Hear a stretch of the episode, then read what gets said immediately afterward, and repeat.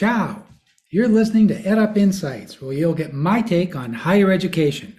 I'm Bill Pepicello, former president of University of Phoenix and Higher Ed Vagabond. So let's get started. Well, you know, podcastees, at my age, I know a lot about indigestion. And so I'm going to talk a little bit about that today. So stay with me here. I'll, I'll show relevance eventually. But let's get my perspective clear. I'm old.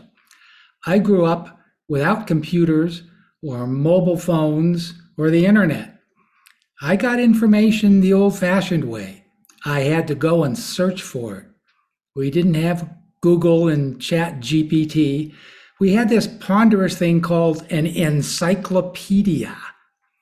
It consisted of many volumes of books that contained basic information on all kinds of topics. One of these encyclopedias, my favorite, was called The Book of Knowledge. And if I wanted to dig deeper into any of the topics there, I had to make my way to a big building full of books and go through the card catalog. Uh, Google that if you don't know what it means to find books and journal articles with more information. I took a notebook and a pencil with me, more paper there, and made notes because there weren't any Xerox machines. And then I returned home and collated everything into a report, an essay, or whatever. Now I sit comfortably at my computer and type in search terms, and voila! I have pretty much as much information as I want on a topic. Then I can ask ChatGPT to draft an essay or a report outline. There's lots of data and information organized for my personal edification. But then, as now, one thing was true none of this is knowledge. Knowledge comes from acquiring and processing information through observation and personal experience. Knowledge goes beyond mere data or information. It involves the ability to interpret, analyze, and apply information in meaningful ways. Data are not knowledge. Data provide information, but information is not knowledge. Knowledge is a product, not an activity. It is passive. And you're not smart unless you know how to use knowledge. Otherwise, you're just a vessel. Nice to look at, maybe, but not particularly useful. So, what's my point?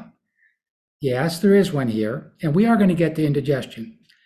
We hear a lot today about higher education institutions making data driven decisions. Now, there's an endless number of studies, surveys, reports, and opinion pieces about what all this data tells us. It tells us, among other things, that basic student profiles have changed, that the higher education business model is broken, and that higher ed needs to connect better with the workforce. So, what's the problem, you ask? Just this the same studies have been replicated since at least the 1980s. The methods are the same, the results are the same, the data is the same. Continuing education departments study continuing education. Marketing departments study marketing, and so on. The same data are recycled by the same sources on a regular basis. And guess what? The results are the same. Uh, do I sound repetitive? Well, so are the studies. And the studies, even from reputable organizations like the Lumina Foundation, produce uh, these reports. One titled a few years ago, Today's Reality, that concluded that we must do more for those students whom we used to call non traditional. The study points out that today's students are older, often work, have family obligations, and are frequently students of color. Wait a minute. This was true for yesterday's students too, and the students before that, and for decades earlier. This report also suggests ways to address the issues attendant to today's learner, and the proposed solution are as old as the demographic data.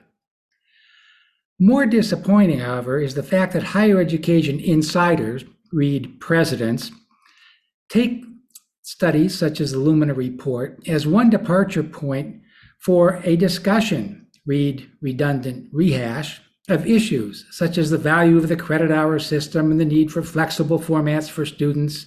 Now, we've known that adult learners are different from 18 year olds since at least 1976 when Dr. John Sperling gave life to University of Phoenix.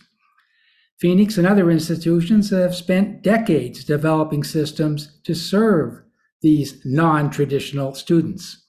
Uh, was anybody watching? You know, still more disappointing is that the education trades continue to publish all of this as if it were somehow new information. A simple Google search would have shown otherwise. All of this goes to point to the fact that American higher education needs to stop talking and start doing. The same goes for those who report on it. So, what's the rub? Easy. Higher education has plenty of data, information, and even some knowledge. But as I said, knowledge is passive. You know, without a plan, knowledge is just, well, knowledge. I mean, if I know how to install a water heater, and I don't, that's knowledge. But that knowledge is useless if I don't put it into, into action by actually replacing my broken one. So, yeah, I may be smug in my understanding of the situation about replacing water heaters, but I'm still taking cold showers. Now, all of this points to the digestive issue in the higher education community. See, you knew I'd get there eventually. To put it inelegantly, because that's what I do, higher education continues to chew its cud. For some reason, it keeps ingesting the same data and regurgitating it repeatedly. Now, you've heard of analysis paralysis. Well, I call this situation of, of regurgitation without any evacuation action information constipation. You like that?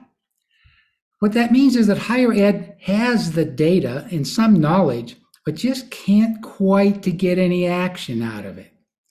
Symptoms of constipation include bloating, pain, and feeling like something needs to be eliminated. Sound familiar?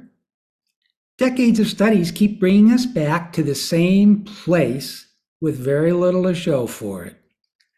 But constipation itself is a symptom of some larger disease.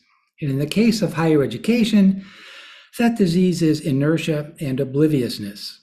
It's too often assumed that the cud higher ed is chewing is somehow going to taste different and will have different results if it's chewed enough times, and that eventually something will pass. But, you know, without a plan, the only thing that's passing is confidence in higher education, both internally and externally. All right, let's take another perspective here, one that's a little less graphic. You know, it's often said that knowledge is power. So let's talk a little philosophy uh, and, and, consider uh, knowledge to be a Platonic ideal of sorts. Know, a Platonic ideal, of course, refers to a concept that is perfect and unchanging and is an archetype beyond the physical realm. You know, Platonic ideals are passive and immutable. The idea of knowledge as a Platonic ideal is not really a mainstream viewpoint per se, but it remains an interesting concept to explore in graduate seminars and philosoph- uh, philosophical discussions about the nature of reality and the foundations of knowledge, and in lots of journal articles. Pragmatism, on the other hand, is grounded in experience it emphasizes the practical consequences of ideas, beliefs, and actions as the criteria for determining their truth and their value. Pragmatism rejects absolute or fixed principles in favor of focusing on the real world implications and practical outcomes of beliefs and actions.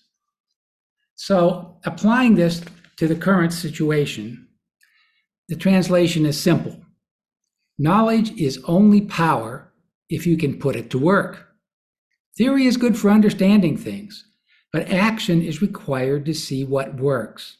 Now, there are models for this in higher education, but they are frequently dismissed as anathema to the Platonic model of what higher education is or should be. But of course, if you're paying attention, you know that the theory these days is rather tattered. So, what is the pragmatic perspective? Now, don't change the channel. You know where I'm headed. Back to the basic business model that fuels the engine of American society, except for higher education. Because it's true, for all of their shortcomings, the for profit sector, or what's left of it, um, is a model. I didn't say it was a perfect model, but it's a model for taking knowledge and putting it into action. In the 1970s, John Sperling gathered information about what were eventually going to be called non traditional students, and he gained a lot of knowledge about them. He knew then what higher, edu- uh, higher education keeps regurgitating even until today. But he took that knowledge and built a working model around it and implemented that model. He had some success too. Many followed his example. Few have survived. But those who do are the embodiment of putting knowledge and theory into reality. We find evolving models of higher education moving increasingly in this same direction now, with OPMs and various kinds of mergers and acquisitions that I've talked about in other episodes. the progress is still dyspeptic and uncomfortable, but it is undeniable. There is definitely some rumbling in the bowels of higher education but there isn't yet enough movement to make a difference. So, analysis paralysis has been replaced by information constipation. Higher education has consumed so much information that it has created blockages that it is largely unable to process. There is an understanding of the issue, but indigestion and heartburn are still the role. More movement is needed. And once there is, the jam will break loose. Now, there's a lot of waste here, and there's bound to be something useful in all that crap, but we won't know until we can rummage through it. So, there you have it. I promise I'll try to avoid further gastric metaphors in the next exciting episode. Ciao.